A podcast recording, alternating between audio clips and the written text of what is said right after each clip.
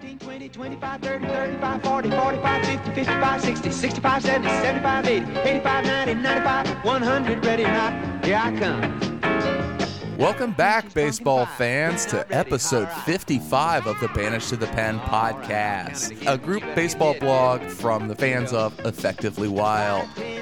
I am your host, Ryan Sullivan, editor in chief of NatsGM.com and the Baron of All Baseball podcast. This week, I am really excited to have two mainstays of the Banished to the Pen stable and uh, two friends of the show. Uh, I've got Tim Livingston on the line, and I've got Darius Austin on the line. Guys, uh, say hello to the internet. Hi, internet. Hey, good to be here.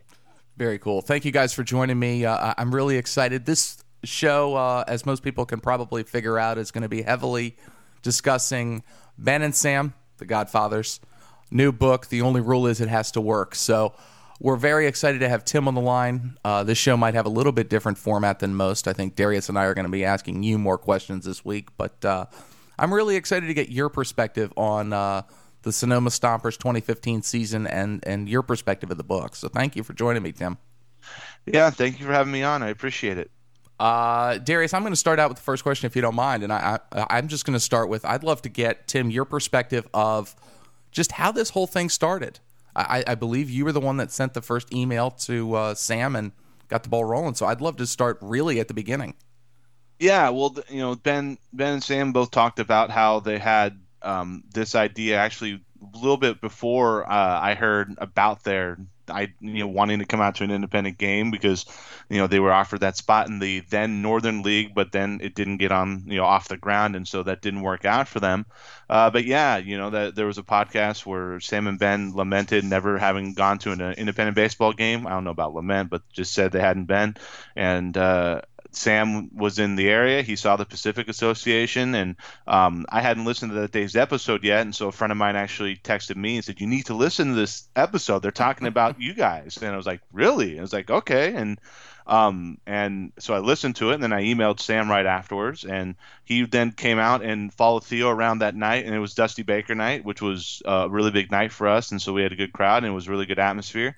And then a couple weeks later, on Labor Day of 2014, that great article about the Stompers was written for Baseball Prospectus, and then you know I start going back to school to do some prereqs for the master's program I'm about to start in July, and uh, I don't really feel this off, you know, off in the distance, but Sam and Ben talk with Theo and then eventually talk with the ownership at the time about wanting to come on with this book idea and join the team and run the team with a true, you know, front office based operations.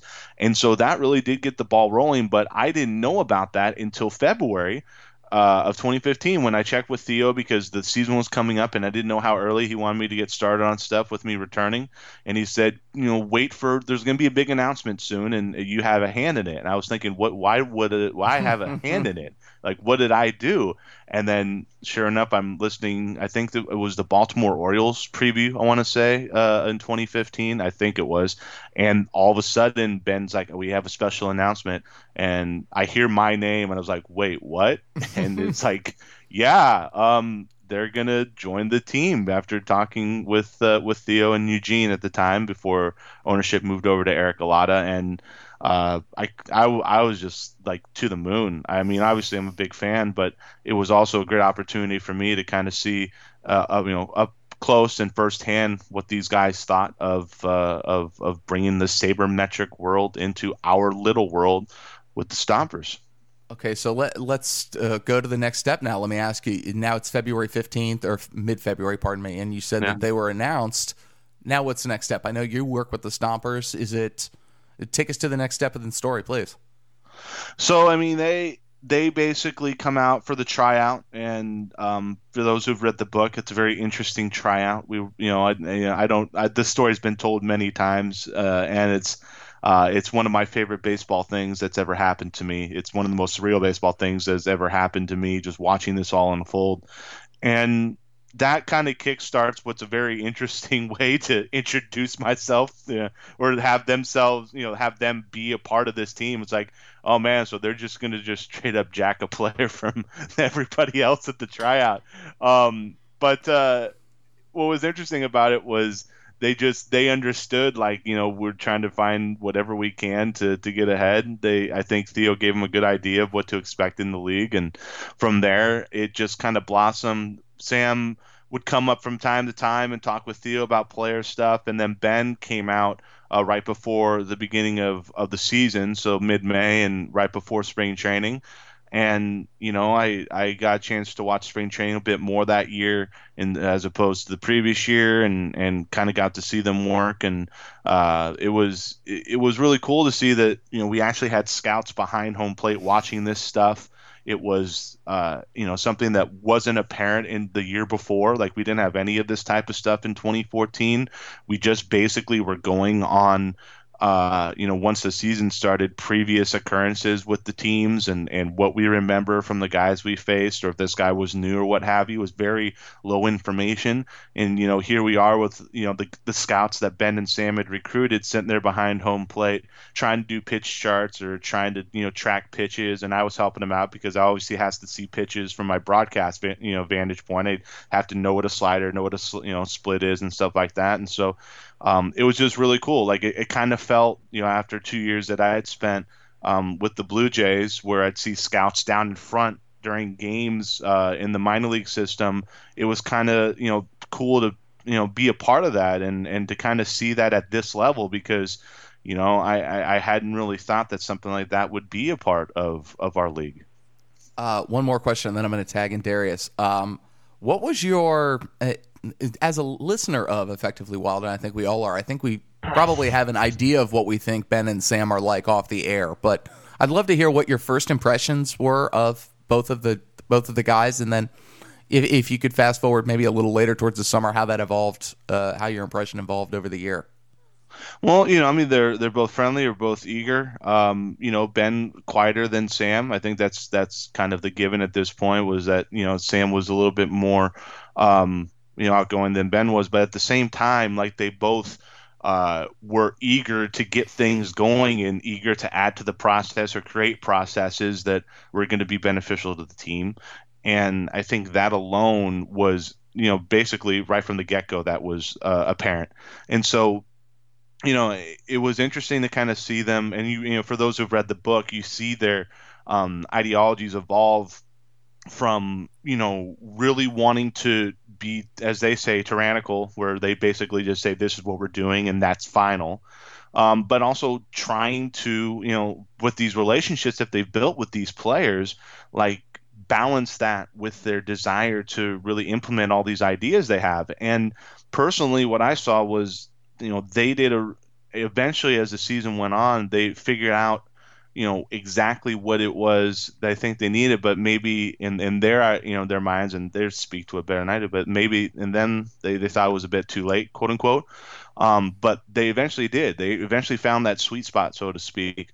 And I think I've heard in, in a lot of interviews who asked us like, if you had a second year, how would it be different? And I even asked this question uh, at the at the book signing to Sam. I was like, how long do you think it would take in for for what you would see as a plan to really make this team, uh, you know, from a sabermetric standpoint, like at the forefront of the league, and said, you know, in five years we would be that far ahead of everybody else. But I think even in a year, like if they were back this year, it would be it would be way further ahead of everybody else. So um, they had to kind of figure out their footing. They had to figure out their standing, you know, and and that's a different dynamic than a lot of players at this level are used to.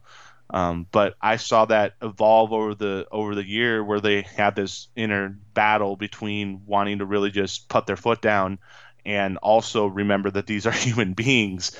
Uh, and and really that was probably the great struggle of the season for them. And you know from the outside it was it was really interesting because I think that while we were all thinking, of course that would work. Why wouldn't it work? We we've seen it work at the major league level. It's harder to implement at this level because those values aren't as rooted uh, mm-hmm. at the independent level. So, um, I, I, think that eventually they figured it out, and I, it was really cool to kind of see them by the end of the season. You know, just realize you know they're part of this team just as much as anybody else is, and they have you know as much uh, to credit the successes that they had as anyone else in the organization. Uh, Darius, I'm tagging you in, brother. Yeah, so to follow on uh, from what they were like on a personal level and, and how they sort of grew into the role, did they do what you expected them to do? Was there anything that they brought to the team, like on the stats side, or an approach that you didn't really expect them to come in with? And did they accomplish more or less than you thought they would? Like after the initial excitement, did you think, oh, this could go really horribly badly? You know, putting a couple of stat heads in with these guys we normally have on the team. Was there? Did you have a level of expectation of, of what might happen there? Well, I wasn't really sure uh, exactly. I thought that they were going to be more uh, experimental, I would say, and I think that's what Ben was trying to do. Is I think you read that in the book where either like, "Why aren't we trying this? Why aren't we trying this? Why aren't we doing this? Why aren't we doing that?" Um, but at the same time, like we had that database that for me as a broadcaster became great because I can speak to these advanced stats just like, um, you know, you know, just like I would hoped I could, you know because of what they were bringing to the table. And John did such a terrific job with that all year. Um, John Chenier, I should say, who's now writing for Baseball Prospectus and is immediately become one of my favorite writers on the site. It's been really good stuff seeing him uh, on the on the on the site. And you know, I think we were probably thinking the wackier stuff was going to happen, and it didn't really happen until later in the season with the five man infields and the extreme shifts and and and things like that. Um, but at the same time, like there was just a different mindset. There was a different way of wanting to make this team better, and it. I don't know if it was really disruptive, but it was you know something that I think just added to the team in in a lot of ways to the point where for me, I you know really wanting like hearing what they wanted to do and getting to see it a few times I think was was really fun. Like they they really subverted the idea of the sacrifice bunt all year. They did this really great thing where they were really faking every sacrifice bunt opportunity that they had in 2015 and then they waited till one time to actually make it happen and it turned out to to you know be uh, you know a kind of a, a, surprise to the other team because they had seen the fakes throughout the years and then tried to bring the third baseman in so they opened up the hole on the left side and they had to attack that a couple of times to to bring in runs. So you know there are these really cool little things that of over the course of the year you could see it's like that one to happen without Ben and Sam having their input. That one have had you know happen, and and so I, I like the fact that they as a as a unit kind of you know while they weren't wildly experimental, like they weren't doing things so crazy that's like how the hell is that happening in a professional baseball game? They they did enough stuff that kind of shook up what a lot of people thought would be possible on a baseball field. And I, you know, for me, I think that's enough. Yeah, one of the things I wonder about, and I think uh, they actually refer to your uh, commentary in the book when this is happening, is uh, when Feh's still the manager and he's playing uh, center, and so he's not making the, the bullpen move. Right, that's the move with Sean Conroy being uh, warming up in the pen and thinking, and and and then the, he gets sat down because the game becomes tied or what have you, and then yeah. So yeah. I wonder about how much did you already know that there was a, there was confusion and conflict in there when you were reacting to it? How much were you part of that, or was that kind of all you know away from you, as it were? I, I had my wall put up, um, and sometimes they had to pull rank too because it's a really tight knit organization to the point where it's like we want to talk to him. We know that you know you're you've been apart, but you know they they had they basically wanted to have their private conversations with Feh, Um, and what was interesting about it to me was I had this role as the um, as the eyes for the team uh, to everybody else who's listening from afar, and so I'm trying to convey this in a democratic way that doesn't you know make me come off as a homer or make me come mm-hmm. off as a um, you know as a favoritist to, to you know to one or the other. And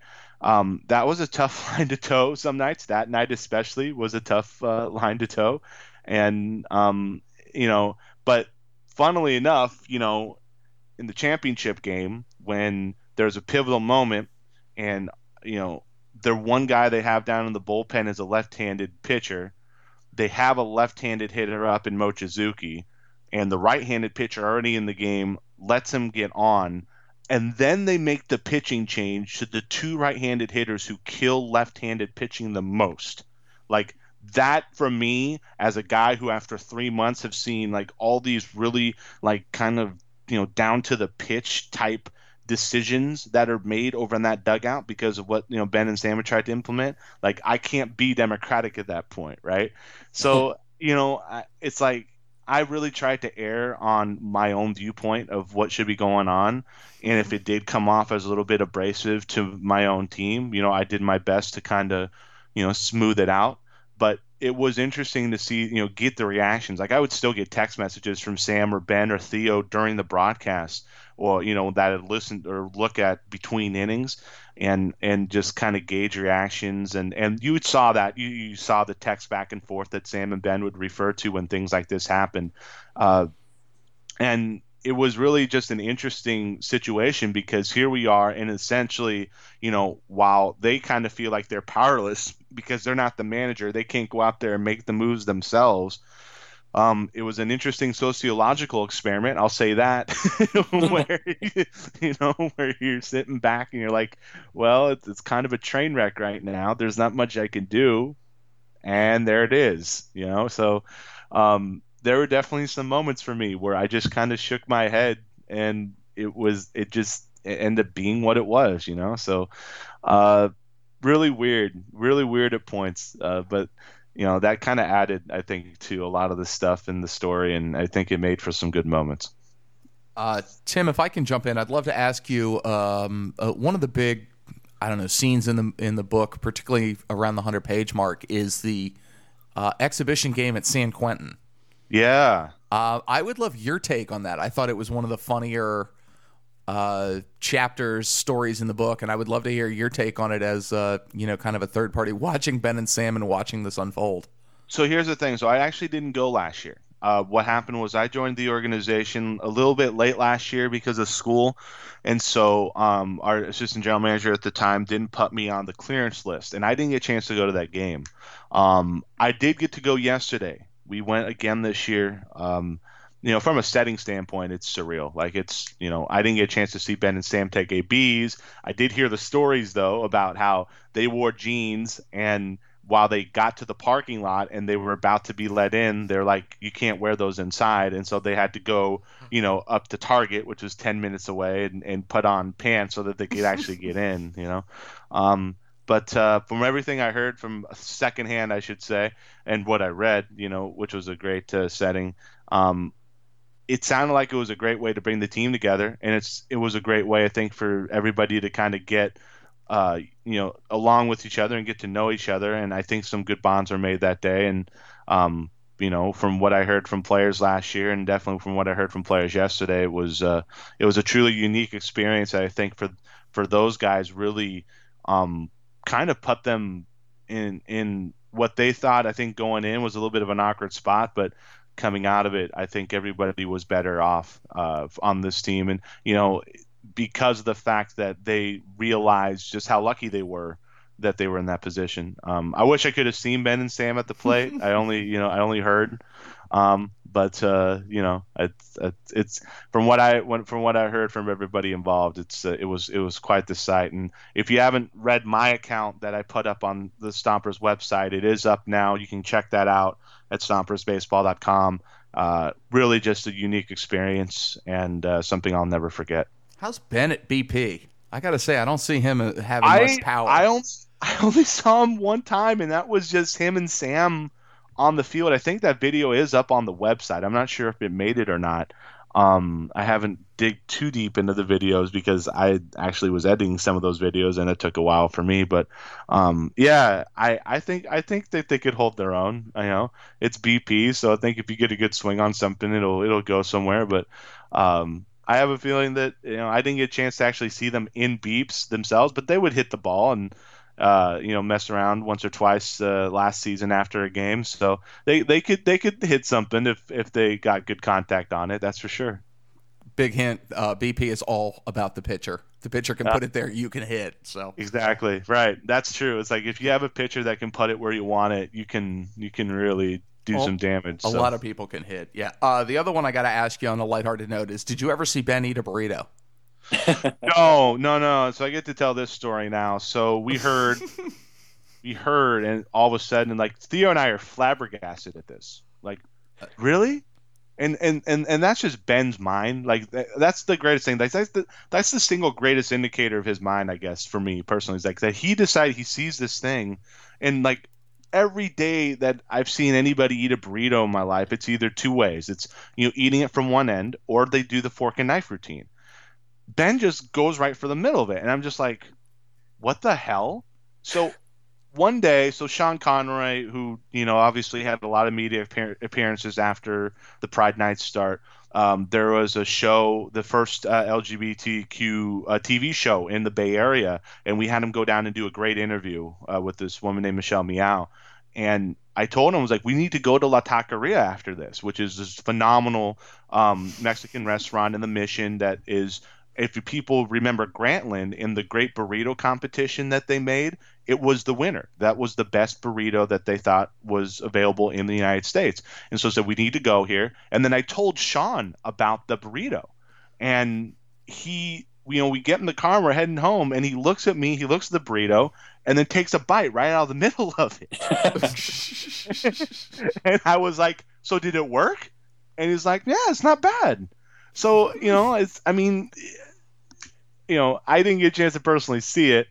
I think if Ben does come out this summer, which we're hoping to get, you know, him and, and Sam obviously together at least one time this season because, you know, this book has blown up in a way we're very happy for both of them. And um, we might have to force him to, to, to, to do the whole burrito eating method just for, you know, Theo and my sake. But uh, you have to put that up on YouTube or Periscope oh, or something. I mean, I, I yeah. would love to. I, I, would love to. I mean, Ben might get angry at me because I don't uh, know how it doesn't end up all over the wrapper rather than in your mouth. I have no earthly idea how this works. I've tried it. I can't do it. I don't know how it works. So that's the thing. It's like there's something magical about this, man. I don't. I, I can't even begin to tell you. Like what was interesting was when I do, doing was eating mine regularly. I felt you know the juices falling out of the bottom of it but it didn't happen with Sean. And I'm sitting there going like, there's something here. There's some there's some voodoo magic here, you know. um, but uh, uh, the old you know and it, and you know kudos to the Banished to the Pen um, uh, the the March Madness poll. Uh, basically, it did well in the poll. Uh, I was really pulling hard for it, and uh, I, I was I was happy to see that a lot of people were behind me on the old Lindbergh burrito method. Very nice. Uh, Darius, you want to jump in again? Uh, yeah, just sort of um, on on the topic of the book blowing up. I was wondering what the reaction had been like, and maybe has it changed a bit now it's been out for a few weeks? Maybe a few more people have read it. I know uh-huh. they were joking with uh, Santos about none of the players having read it anyway, so I don't know. Maybe a lot of people in the league aren't reading it, but I was curious as to seeing what the, the local reaction was. Yeah, I mean, we haven't heard anything yet. Like we're kind of still waiting on on what the reactions are going to be from non-fans of the book. Like, you know, and and Sam and Ben talked about this too. It's like it's really glad he he's happy to hear what all the the the podcast listeners and you know the, the people that have really, you know, this thing came from the podcast and so he really wants to hear back. But there is also something to be said about the uh the civilian quote unquote population that wasn't really a part of this, didn't really know about it, and is reading this for the first time. And luckily, you know, the Amazon reviews have been you know great. I mean it's doing very well there. The goodreads reviews are doing well. So you know i think that people are liking it. But we really haven't heard anything from the league. We haven't heard anything from other uh, i mean we've we've heard some things um, mainly uh, from the baptista thing uh, mainly from vallejo um, but it hasn't been anything that like wasn't taken care of right after the incident happened. So it's really weird that a year later, like there's still some, you know, kind of bad blood behind it or whatever it is. But um, we are interested to see, you know, we might hear something from the Pacifics. And for people who haven't read it, um, Michael Kershner, who was a pitcher for the Pacifics uh, last year, and we're, you know, aware, not fully aware, but was aware that Ben and Sam was over with the Stompers doing what they were doing. He wrote a really cool piece um, in regards to how what they were doing affected the team and what he saw kind of from the other side of it. And um, I, I encourage people to read it because I think that that would be the the main thing we've heard so far from someone else in the league regarding the book. Uh, and I think it came out basically right after the book was officially released, so it's a couple weeks old. Uh, but you know, if you can find it, it's Michael Kershner. The last name is K E R S uh, H N E R, and search that on Google. It's pretty you know easy to to find it and uh, it's a great article. And I think I linked to it in the Facebook group a couple weeks back. So if you want to go back that far, you can find it there. So, we'll but we're kind of on yeah. pins and needles, like when the season starts, if there's going to be some vitriol or something else thrown our way. Yeah, we'll link to it at the bottom of this uh, this interview or this page as well. Uh, uh to build off that point, I'm kind of curious how the returning stompers are feeling or doing with the I don't know added attention or what have you. I I think you said off air that Yoshi is back as the manager. Yeah, I'm assuming a couple of players are back. Sean Conroy, I believe, is back. So how are those guys handling the I don't know notoriety if if that's the right word. Yeah, I mean, it seems like everybody's doing well with it. Yoshi, of course, lives in Japan in the off season, and so he wasn't really present for anything, uh, you know, here in the United States afterwards. And there's some people who I think would read the book. I know he's trying to get a copy of it for his father and uh, and and a couple other people that have heard about it out there in Japan. Um, Sean, you know, he's just Sean. Is he's he's as laid back as they come. You know, he he understands that he has a, a public figure now. It's not a huge public figure, but people know who he is, and um, you know, he takes that uh, as part of everything else he does and he's come out and he's been our best pitcher in spring training. He's going to be our opening day starter on Tuesday. Uh, you know, he's he's everything that the book says he is, and then more. He's a great guy off the field. He's a great guy on the field, a great teammate, uh, a tremendous competitor, great stuff. And I'm interested to see, you know, you know, Baptista. I think he's pretty happy with you know his story kind of being front and center uh, uh, in a lot of ways, just because it, it really is one of the, the, the great stories from the book, if not the the greatest story. And you know, there's some other guys that are mentioned. Mark Hurley's back this year, and of course Santos when he got signed to the Brewers, that was uh, a crazy day. Um, just from the fact that I was in the car when Santos got the call, uh, and you know Theo had you know told me to uh, let know, you know, letting Santos know he needed to talk to him. And I thought it was host family stuff. I didn't assume it was, uh, you know, another team coming to talk to him. And uh, I even joked after he got off the phone because I heard him talking about his stuff and all that. I was like, "So, am I gonna have to take you back to the airport?" And he's like, "Actually," you know. Uh, so, you know, I, I, think there's some really cool stuff that's come out of this book, obviously, and a lot of the guys who are returners, or you know, in Santos's cases, until last week, uh, was a returner.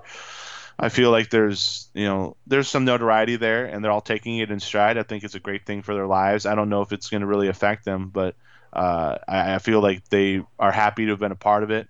And uh, Yoshi, especially, you know, I hear him talk about it, like mentioning, you know, when talking to players, like we had Ben and Sam here talking about sabermetrics, and it's like they talked to him about, you know, like I mentioned earlier, putting their, you know, best hitter in the two hole and, you know, thinking about pitching and, and, and, and how to, to, to use everybody to, to your advantage. And there are definitely some changes that are happening, and I'm excited to see how they pay off uh, the rest of the way because it seems like we have him and Chris Matthews, who's a great bench coach. He was a catcher that played in the higher leagues of the independent leagues. It seems like they really want to to use the analytics to their advantage, and we're going to give them every opportunity to do it. And I think there's some lessons learned from last year that we hope will, will pay off in 2016. Actually, that's a perfect segue. Uh, I wanted to throw it to Darius, but I have to ask this question from uh, one of our members, Advantage to the Pen, is just sure. uh, how do the Stompers? Uh, do you guys have as many tools at your disposal as you did last season in terms of the uh, the pitch FX and some of that uh, technology?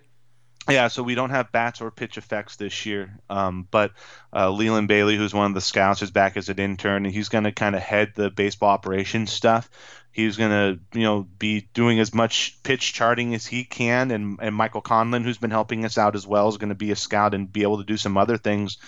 But um, you know, we only have a couple of guys right now that might change uh, throughout the season if we need another head or, or we need someone else to, to help us out. But you know, we're going to try and have an internal database that Leland wants to do some stuff with, akin to what John Chenier did with the team last year that Ben and Sam helped out, or you know, got from him, got help from him, I should say, uh, and and really digging in for specific things.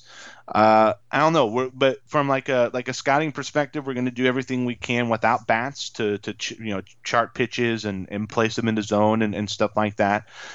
Uh, but we're we're we're you know we're not working with as many resources obviously what and we kind of figured out you know what they were able to get last year uh, from those guys was substantial.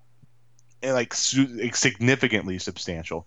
And you know, unfortunately, we don't have a book behind us this year, so we weren't able to get the you know the tens of thousands of dollars of equipment that PITCHf/x and and uh, and Bats could give us. But we're gonna do everything we can without that to to kind of put together what we did last year and put you know some reasonable facsimile of it, I should say, for 2016. Uh, Darius, tagging you in, my friend. I was uh, wondering about whether there was something, uh, a moment or a, a, story that you really loved during the season that you were sure was going to end up in the book and didn't make it, or maybe got got taken out in the final edit or something like that. Fantastic question. You stole my question. Ooh, Great question. Man, I have to fig- I have to really think about that because a lot of what they wanted to get in the book made it. Like it was, you know, all the all the high points and and you know the lows that were talked about uh, were in there. Hmm. I'm trying to think now. Or maybe, maybe conversely, was there something that you you know that was a surprise to you when you read it? Like you thought you knew the story, and then you realized when you when you read the book that there was actually a whole lot more behind it. Well, the like the cuts in spring training, like I didn't know how in depth they got. Like I'd heard, you know, obviously it's a small office, so I'd heard, you know, from Theo and Sam and and Ben and and Feh to an extent, like what these were like but to actually have the conversations, um, you know, were, were kind of odd. So I just thought of it. I just thought of the one thing that um, that uh, would have been great to have in the book, uh, but did not get used. So um, I came into the office one day, and Ben was in there. He, you know, he lived right around, you know, about a block and a half, two blocks away from the office. So he came in in the morning and was talking with Theo about some stuff. And I was working in the conference room because we didn't have enough office space at the time. And they were sitting down and they were just kind of talking about stuff. And it's like, I don't want to interrupt. And it's like, no, you can come in. And it's like, what are you guys doing? It's like, well, we're actually about to call uh, one of the uh, one of the other GMs in the league because he had some ideas about trades. And I wanted that entire conversation, if it was possible, to make the book. Um, it was a really interesting conversation. Not going to get into specifics because obvious reasons, but it, it was one of those things that I think at this level you think about like the Moneyball scene in the movie where you know the Ricardo Rincon deal, all yes. that stuff. Like they probably could have been our Ricardo Rincon moment, although no trades ever you know came of it. But it was it was one of those things where you kind of get an idea of of what it's like in this league to want to trade with someone else. Um, when the resources are already limited and you really can't be, you know, you know, doing straight up trades in a in a four team league when there's a good chance that there are players above us that could play in this league that you could get without a trade, right? So um, it was a really interesting conversation, and it was a really interesting aftermath of the conversation as well, um, because we were kind of discussing like how a trade would work in this league and if it was worthwhile. Because a lot of these trades actually happen uh, with other leagues uh, for their players that want to come up or come down, so to speak. So um, I really wish that would have made the book. I understand why it didn't because not much came of it, but I think it was a kind of an interesting look into the um, to the the gears turning in as far as wanting to get the best talent you can and what other teams are trying to do to to get that talent. What is the strangest uh, trade that you've seen at that level? Is it a bucket of balls? Is it literally, uh, you know, a case of beer? What is the craziest? Uh... We, jeez, we we were supposed to get some bats for a player one time. We still haven't seen them. bats are expensive too. I mean, that's exactly. that's not cheap. No, it's not. And we were supposed to get them. We still haven't seen them. And I think Theo, like when we mentioned the player's name, uh, you know, because I don't want to mention the player's name. Right. I don't want to put the player out there, but it's like he's like still haven't gotten their bats from him still waiting on him. And it's just like we just shake our heads. We're just like, man, some teams just don't get it. It was a it was a quote unquote a promotion. It was a player that you know we we we had heard had been wanting to go up and got there eventually, but we never got anything from him, and it's uh, it's funny that uh, we still haven't seen anything from him. So I mean, those things can be sixty to one hundred a pop. Those aren't. Kid- you're not Yeah. kidding around. No, and we get a good deal uh, with KB3 right now, uh, who supply our bats for the team, and so uh, you know we thank them. And but uh, yeah, it's like we would have loved some bats in return for taking one of our, our best players, you know, two months in the season. So Yeah. You've actually just reminded me. Uh, I asked Ben this on his Reddit AMA, but he didn't really know the story. Do you know how the the donut for draft pick trade came about that they referenced in the book? So- Because I'm really Oh, curious yeah, as to how great. that transaction went down. So I'm pretty sure that is a an urban legend. I think that was something that was joked about. Um, to be perfectly honest with you, uh, I actually remember asking Theo about this because you're not the first one to mention said uh, trade for donuts. Um, but I think it was a joke that was thrown around. Although in this league, in this world, it's kind of like you don't. Ex- it's like you can't not expect donuts to be as part of the deal for. Well, that was kind of how I felt because it was sort. It sounds jokey, but then there's no actual indication of what was traded for the pick, if anything. There's- So I thought, there- mm, there's literally nothing in this league that we could trade for that would surprise me at this point. literally nothing. And a nice donut, you know, in the morning when you're hungry, that that's pretty valuable. That hits a spot. You want to talk about a market inefficiency? Trading draft picks for donuts. You know, we, we should have looked into that this past spring. I think the Orioles should start looking into it. Heyo. Oh, man, hey Heyo. man, they're they're they're in first place right now in the AL. East. They're they're okay with their not having a first round draft pick for the foreseeable future. So I know there are four listeners on those podcasts that are just getting burned with that joke, though. So, uh, I, I've got a lighthearted question I'd love to get in here. Is just, um, did you ever, or did anybody really ever check Theo's uh, ID to really make sure that his last name is Fightmaster? Because that is the greatest last name of all time. I mean, it's the greatest name of all time. I joke with Theo that his last name's becoming more popular than he is as a person. Um, and it's true. Like it's it's hundred percent accurate. It's not a it's not a it's not one of those what noom de or whatever they call those things, the fake names or whatever you want to say. Uh, no, that's it's hundred percent accurate.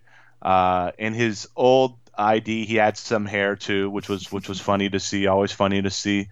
Um, yeah, no, he's it's it's the one hundred percent his last name, and I I can only imagine the, the the razzing he's gotten growing up about it, and probably to this day, when he introduces himself as Theo Fightmaster, he's he's still getting shocked looks like, yeah, that's that can't be right. That can't be right. I know I was shocked the first time I heard his name. Oh, that was you know that was just like, is it really Fightmaster? You know, so I mean, I'm, after my I am hundred percent uh, guilty of it myself. after my third glass of Merlot out there, I'd have been like, all right, I got to see the ID. Come on. really. intro- And can you describe what Theo looks like? Because I just, I have this like, you know, professional wrestler idea in my head because he's Theo Fightmaster. What does Theo look like? No, he's he's a big guy. You know, he and I actually kind of very similar, except I have hair. Um, and he, uh, but he's you know he's like six one, you know, three bills, and uh, So you he know, could real, take care of business. Okay. yeah, he, he's you know, but he's he, but here's the thing, it's like I've seen him pissed off. Like I saw Theo pissed off for the first time about a week ago, and I realized then that he is really just this. You know, he's not soft spoken, but he doesn't really go out of his way to be gregarious.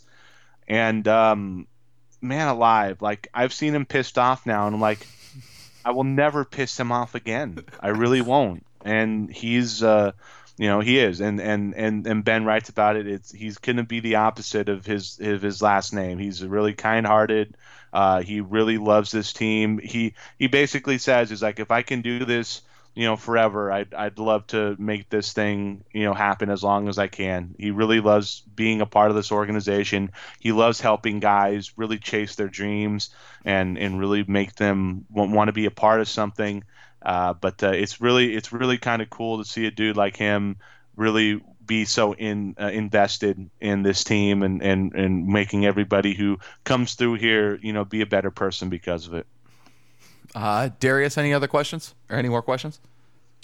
Uh, I was just uh, curious about um, if you knew about Sam being offered the, the manager's gig that you know he talks about in the, the end of the book, and uh, what you think that might have been like if he had taken it. Yeah, um, in fact, Theo offered it to him end of November, I think, uh, early December, and Sam came up, and I think they were talking about it, and he and I had lunch because we hadn't seen each other in a few months, and uh, he asked me, he was like, if if you wanted me to imagine if if I was offered the manager's job, should I take it? And I was like, I think you would be a terrific manager. I told him just point blank, I think you would be an awesome manager. You obviously, I think, have the personality for it. I think that you have obviously the baseball mind for it. Um, but you know, it's like he talked about. You know, he's got the family to think about, and uh, you know, and he realized, and you know, I had to realize this too, and I'm you know kind of realizing it in the next three months, which is going to be a an emotional roller coaster for me. But you know, a lot of these guys are chasing a dream, and you know, very few of them are are going to get to the point where they feel their dream is realized in a lot of ways, and you know, he talked about the two different guys, the people who realize that and the people who don't and the people who don't normally have kind of a, a, level head about it. And you know, I think that in a vacuum, if Sam were the the guy to to lead this team, you know, this year or next year, whenever he comes and, and does it, I think he would be terrific. I really do. I think he can talk to players about it. I think he understands now after what you know him and Ben did last year that you know it's it's you know good to have the information, but it's just as important to put that into practice in a way that it's uh, digestible by everybody uh, in the in the clubhouse, and I think he could do that. I think he could do that big time. Um, but uh, you know, I I also understand because you know this is probably going to be my last season with the Stompers because I start grad school and you know once I'm done with that next year, there's you know going to be a lot of opportunities that open up for me that are going to allow me to you know have a better life, unfortunately, than what I had with baseball, and uh, I feel that you know, I understand his reasoning for not coming back, but damn if I didn't want him to come back and be the manager because uh, I love being around him. He's a great guy, and, and he obviously, you know, has this great mind for baseball. And I think it as a manager, he really could do some things that could uh, can make any team better. To be perfectly honest with you, and uh, uh, and I understand it's kind of a an opportunity that doesn't come around, and he realizes that, but uh, I hope I hope somewhere some you know somewhere down the line if there's another book in him, and some team reads the end of that book and says you know what if we gave you a book deal and you were able to do this for a season you know may, maybe he does it. And I hope he does. I really do. I think I think he would be a good manager and and I would I would love to see him do it one day. Uh, to build off your answer, how did the team uh, view Ben and Sam kind of at the beginning of the season and then you know at the final you know the final game? How did that evolution or was there an evolution in how they were thought of? Well you know there was a group of guys that i think um, were in it from the beginning. You know he talked about andrew parker and tommy lyons and a couple other guys. Um, sean conroy wanted to see stuff. Paul Hvozdovic wanted to see stuff. Um, you, but you know, Ben also talked about it as like throughout the rest of the season, it kind of seemed like guys just wanted to see highlights or you know things that they think would be beneficial to them in their careers, as opposed to studying up for you know the upcoming pitcher or what have you. Um, but there were guys who understood what they were there for, and and I think that it was kind of just a handful of guys at the start. But by the end, you know, I felt they were fully integrated in a lot of ways, and it took them, you know, maybe to last week or two of the season to to finally feel that way. Uh, but they, I think they under they didn't understand, you know, and they talked about themselves in the book. They didn't understand or didn't think it would take that long uh, to integrate themselves. Uh, and I feel that the players eventually figured it out they they kind of accepted them by the end of the year and and and made them a part of of the team and uh, it was ended up being a beneficial thing and I you know and I'm happy that it happened that way I really am happy that the, the you know the team you know even though there was some differences and there probably still are differences that by the end of the year they knew they were there to help them win and they were there to to make sure that they were getting the best opportunities they could and it's hard to not have those guys in the clubhouse if you know that they're there there to to make the team better. And I, I was kind of waiting for the aha moment to happen. It didn't really happen. There wasn't really like a, a, a, switch that clicked for them, but they realized, you know, that they were there to, to help them and, and it wasn't just for highlights or what have you, but they were really trying to give them information that helped them win. And I think by the end of the year, the majority, if not everybody in that clubhouse realized it. Very cool. I'm glad you mentioned Andrew Parker, by the way. I'm a huge fan of his. I watched him play in college and, uh, what a great figure in the book. Somebody needs to hire him as as some kind of a coach down the line. He would be tremendous. Yeah, he he is someone that I I really enjoy greatly. He is someone that I feel. Uh, he has if he wanted to continue with baseball and and really try and make a career out of it, like he said, as a coach or something along those lines, he really could. Um, but uh, you know, I think it's it's it's you know, and Sam talked about the two different guys, right? Parker knew Parker knew this was going to be his last year in 2015, and uh, but just you know, his he, his tip he, about uh, guys lobbing it in and throwing off Yeah. the fastball.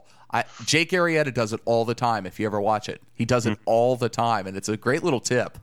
Yeah, no, it's an it's an interesting kind of uh, wrinkle that uh, I didn't know, and and Sam himself has said there's a bunch of Parker stories that he wish he could have worked into the to the book somehow, just because you know they were one of they were that was probably his closest friendship as far as the players go on, on the team, and Tommy was great too, and um, but uh, they they really were able to talk baseball and talk about in a way that um, you know made everybody you know made that the both of them kind of realize that they were you know kindred baseball spirits, I guess you would say. And and Parker really is. He's a great guy. Uh, we do miss him. He's not just a you know a great player, but he's a great guy in the clubhouse. He was uh, a guy that really added a lot to the team. And uh, I hope to you know I know he's doing his accounting thing right now. More power to him, but. Uh, you know, it, he is supposed to come out for Fourth of July this year at the very least, so I'll get a chance to see him and, and we'll get to catch up. But uh, yeah, I think I think if he wanted to, he he could have a future if he really wanted to follow the baseball dream a little deeper. Yeah, he was a heck of a player. I think at Towson, if I remember right, I watched Yes. him for Yeah. four years there. He was a darn good baseball player, and then all of a sudden, I put two and two together that he's your catcher, and I'm like, wait a minute, I know that guy. Yeah, So, No, he he's great. Miss him for sure. uh, Darius, you have any other questions? I've only got one one uh, one left. Uh, I finally just really wanted to know if you thought it was going to make any difference to the league long term. Do you think other teams have paid attention to anything? I know you talked about the article uh, that the pitcher wrote already, so somebody was obviously Yeah. noticing. But in a more general sense, do you think any teams will take anything that the Stompers were doing last season and apply it to their own be- squads this season? to be perfectly honest, I don't think so. Um, I, I really do think that the way that this league is set up, that everybody kind of has their own things to worry about. We're a league, you know, we try and help each other out when we can. Um, but Theo, I think, was smart to realize that there was a benefit to having uh, some type of sabermetrical tilt uh, in this league because it's helped us find players. You know, Taylor Thurber, who was talked about in the book as the golden goose, the top of the spreadsheet for pitchers in the in chapter three, when they were going after players that uh, on that great spreadsheet that Chris Long came up with, uh, and Chris has said he's going to help us out again this year, which which is great. Um, Thurber's in camp this year, and he has made the team, and he is going to be kind of Sean Conroy esque last year. We're going to look to him to start. We're going to look to him to relieve. We look to him to be the closer. He's a rubber arm guy who goes after it and has great stuff. And um, he's really someone that we're happy to have in camp this year. Uh, you know, there's there's a lot of those types of, of things that, that that kind of worked out for us. And you know, I'm I would say that the rest of the league, they they they would probably want to do it if they had that um, mindset but I think that you know the Pacifics have been set in their ways because they've won a couple titles and they they run a pretty good business down there in, in, in their minds and so I don't know if they're really gonna go that route. They have the same couple of guys that have been looking at talent and, and stuff like that. We haven't seen anything too different, but um you know I think if we came out and you know we're 16 and 18 last year um, and you know that made that type of statement, then I think the other teams would have had to do it because then they would have not been able to. They wouldn't be able to catch up to us. But it's like I said earlier. Sam mentioned that if you give uh, a team in this league about five years, they could, you know, build something that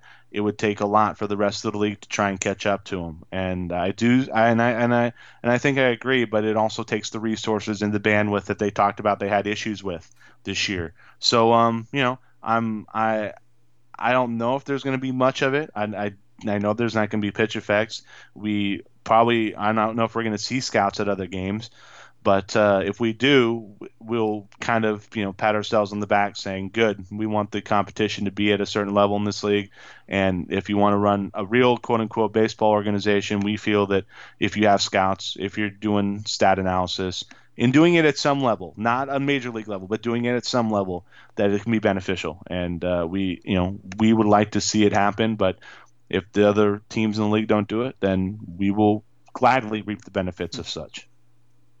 Uh, anything else, Darius? Uh, no, that's that's all good. Uh, it's been really uh, great to hear Tim's insights. So uh, just uh, yeah, thank you very much for coming on and talking about it. It's been Yeah, really no good problem, to pick your brain about the season. I just got Yeah, a no- couple of quick little questions for you before we get out of here. Uh, how has is the talent level for your team gone up uh, because of the book, or have you seen you know do you see more talented players coming into the team in 2016 than 2015? And kind of to build up that same line, are you seeing the organizational profile? You know, Sonoma Stompers. Uh, have you seen that increase uh, since the book as well? Um, we really haven't heard anything like we read the book. We want to come play for your team. We really haven't heard that yet. It's still kind of the same, you know, song and dance as far as players hearing about us and knowing that they want to play here. But um, we hear more just about uh, from other people who have played here or played for Yoshi or played with Chris Matthews, who's our bench coach. It's like that we have a very, you know, good run, well-run organization. Theo is obviously great. He's doing, and you know, we're point blank with people both about coming in that we don't have a lot of money, but we are also doing everything we can to help you move up to the next level if that's what you really want to do.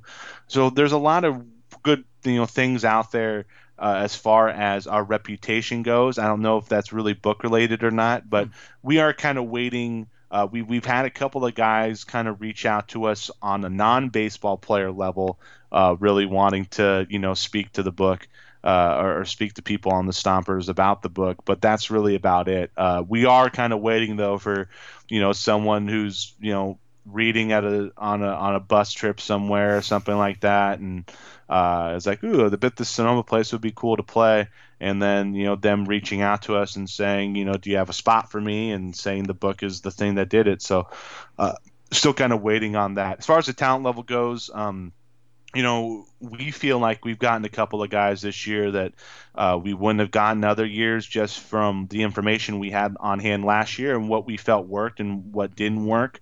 Um, we have a player named Caleb Bryson who hit almost 30 homers in the Pecos League last year. And while you can't really trust Pecos League numbers, he's been our most impressive hitter outside of Daniel Baptista this year uh, in spring training. And he's the guy that we're talking about putting in the two hole, you know, and, and, and being a guy that, uh, you know, as a power hitting two hole hitter, kind of making the pitcher have to work from pitch one and not saying, oh, I can pitch outside to a two hole hitter so I can try and keep him from, you know, a hit and run or get a ground ball or something like that. So, you know, we have some talent we really like. And I think it's more of inefficiencies that other teams have as opposed to our uh, efficiencies, you know. And uh, I, I feel that if as long as we keep on our nose to the grindstone on it, we're going to have success with it. I think that's a perfect place to wrap right there. Uh, guys, um, Tim, uh, thank you so much for joining us. And uh, Darius, thank you so much for helping me co host this episode. Uh, let's start this episode kind of the way uh, we start most and just uh, plug uh, your Twitter, where they can find your work, and um, everywhere in between. Let, let's start with Tim, please. Yeah, so obviously, personally, uh, at Mr. Tim Livingston, both on Twitter and Instagram. Um, you know, stay for the baseball, survive the wrestling takes, um, and then uh, you know Facebook and stuff like that. But for the Stompers, it's obvious. Sonoma Stompers uh, on Twitter and on Instagram, uh, the Sonoma Stompers Facebook page as well, and also uh, you know online stompersbaseball.com. The games start on Tuesday, and I start my broadcast on Tuesday. And so, uh, please listen in if you want to follow the successes of uh, of our team in 2016. And uh, you know, if you're coming out to a game or you're going to be out in the Bay Area, please come up. I'd love to talk with you guys. If you know, if any of you are are planning a trip out here and uh, want to see this place, this magical place that Ben and Sam talk of in the book. So, um, you know, we we're very happy with everything that's happened, and uh, it's it's been kind of surreal to to see this all unfold in the month of May. And now that the season's begun, we basically get to put that behind us and focus on baseball. So, um, you know, we hope that you guys will follow us again in 2016. A lot worse places to spend a summer than Sonoma, California. That's True for sure. statement. Uh, Darius, same thing. Say goodbye, please. Uh, yep, so I'm on Twitter at DariusA64. You can obviously find me writing at Banished to the Pen. Uh, I also write over at Friends with Fantasy Benefits, uh, focusing on fantasy stuff there. Uh, and I've just been doing a few things for a British based baseball site called Bat Flips and Nerds, um, who actually uh, they saw my uh, trip write up from when I was last on the podcast. I, I went over to California, um, and then I wrote it up for the site. So they saw that and said, you know, as a as a British fan co- contributing to baseball uh, writing, um, we'd love to have some stuff. So I've sort of written an introductory type guide for them. Uh, so that's just gone up recently over there at uh, batflipsandnerds.com. Very cool. Definitely, uh, if you haven't read Darius's piece about coming over and seeing his first baseball games, uh, I guess it was a couple of weeks ago, maybe a couple months ago now that we're going, but uh, definitely check him out. Absolutely worth. We'll link it uh, somewhere in the article as well, but uh, definitely worth the read and a tremendous, uh, tremendous series of articles. Thank you very much. Sure. Uh, guys, thank you very much for joining me. Uh, Tim, good luck with the season, and uh, I hope the voice and the pipes uh, survive this long summer. And uh, Darius, thank you again for coming on and uh, helping me uh, pepper Tim with some questions. Oh, thank you. It's a pleasure to do it. Had a great time. Thanks, gentlemen. Really appreciate it. And that was episode 55 of the Banished to the Pen podcast with my special guests, Darius Austin and Tim Livingston from the Sonoma Stompers. Uh, I really want to thank both of them for coming on this week. That was a lot of fun getting Tim's perspective of – Ben and Sam Summer uh, with the Sonoma Stompers, as I said, and um, also his uh, opinions of the book. The only rule is it has to work. Uh, before we get out of here, I would like to thank everybody associated with Banished to the Pen the writers, the editors, the technical support staff, and everybody uh, involved. Uh, we put out a really good product every week, and I'm very proud of it. So I hope that you uh, bookmark it, check out what we've got going on a daily basis. And um, if you're also interested in reading, please, uh, or writing for the site, please uh, let us know. So, with that, episode 55 is a wrap. One reminder be nice to your fellow listeners.